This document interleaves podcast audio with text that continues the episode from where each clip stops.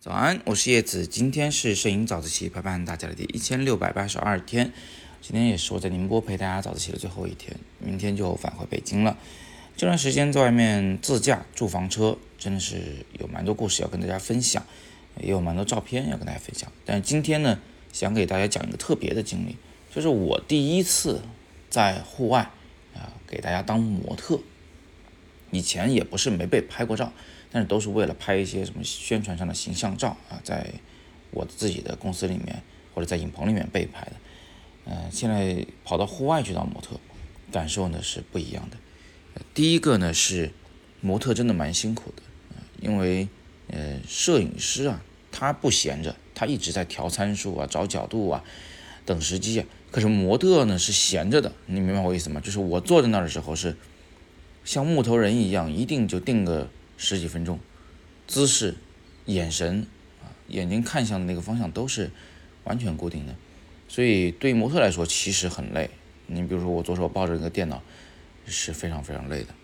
那第二点呢是，模特要听懂摄影师的话是不容易的。呃，我是摄影师，所以我知道他们跟我说的每句话什么意思。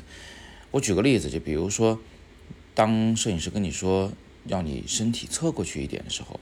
或许是因为你的腰太胖了啊，太方了，就是没有腰线。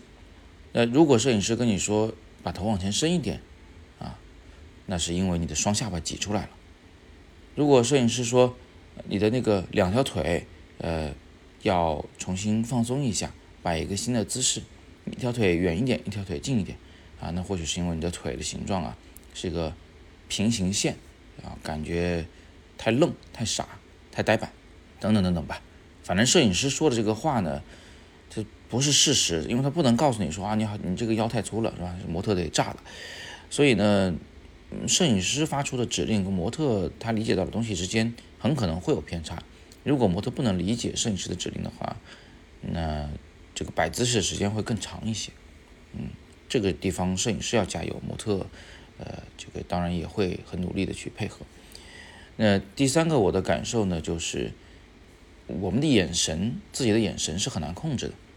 嗯，以前没有觉得啊，现在突然发现，就是你让我盯着屏幕，一直看着屏幕，时间长一点，我的眼睛就很想去看别的地方，比如看看水啊，看看天呐，看看树啊，看看摄影师，看看镜头啊。但是不能这么做，要因为摄影师他随时都可能要抓拍，他正在调参数啊，去等时机。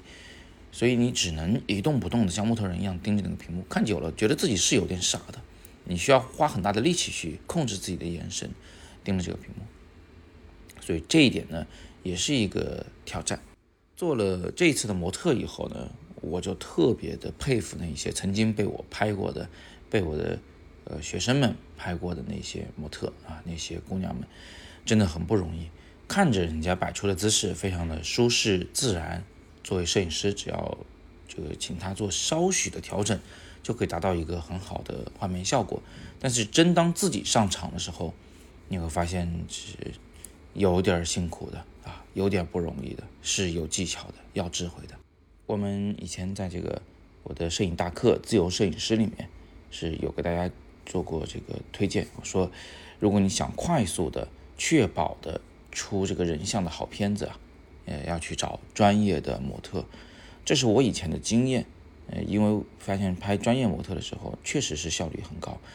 但是呢，经过这一天这么一折腾啊，我现在确信，专业模特真的是有两把刷子。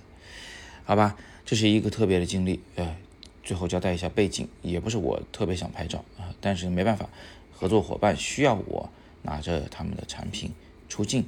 拍摄一些我使用的这个场景，正好这一趟不是房车旅行啊，这个风景也非常的优美，我就请我的学生们给我拍了几张照片。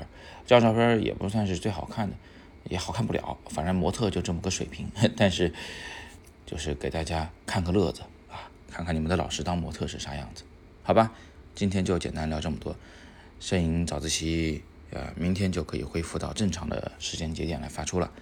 今天是摄影早自习陪伴大家的第一千六百八十二天，我是叶子，每天早上六点半，微信公众号“摄影早自习”，不见不散。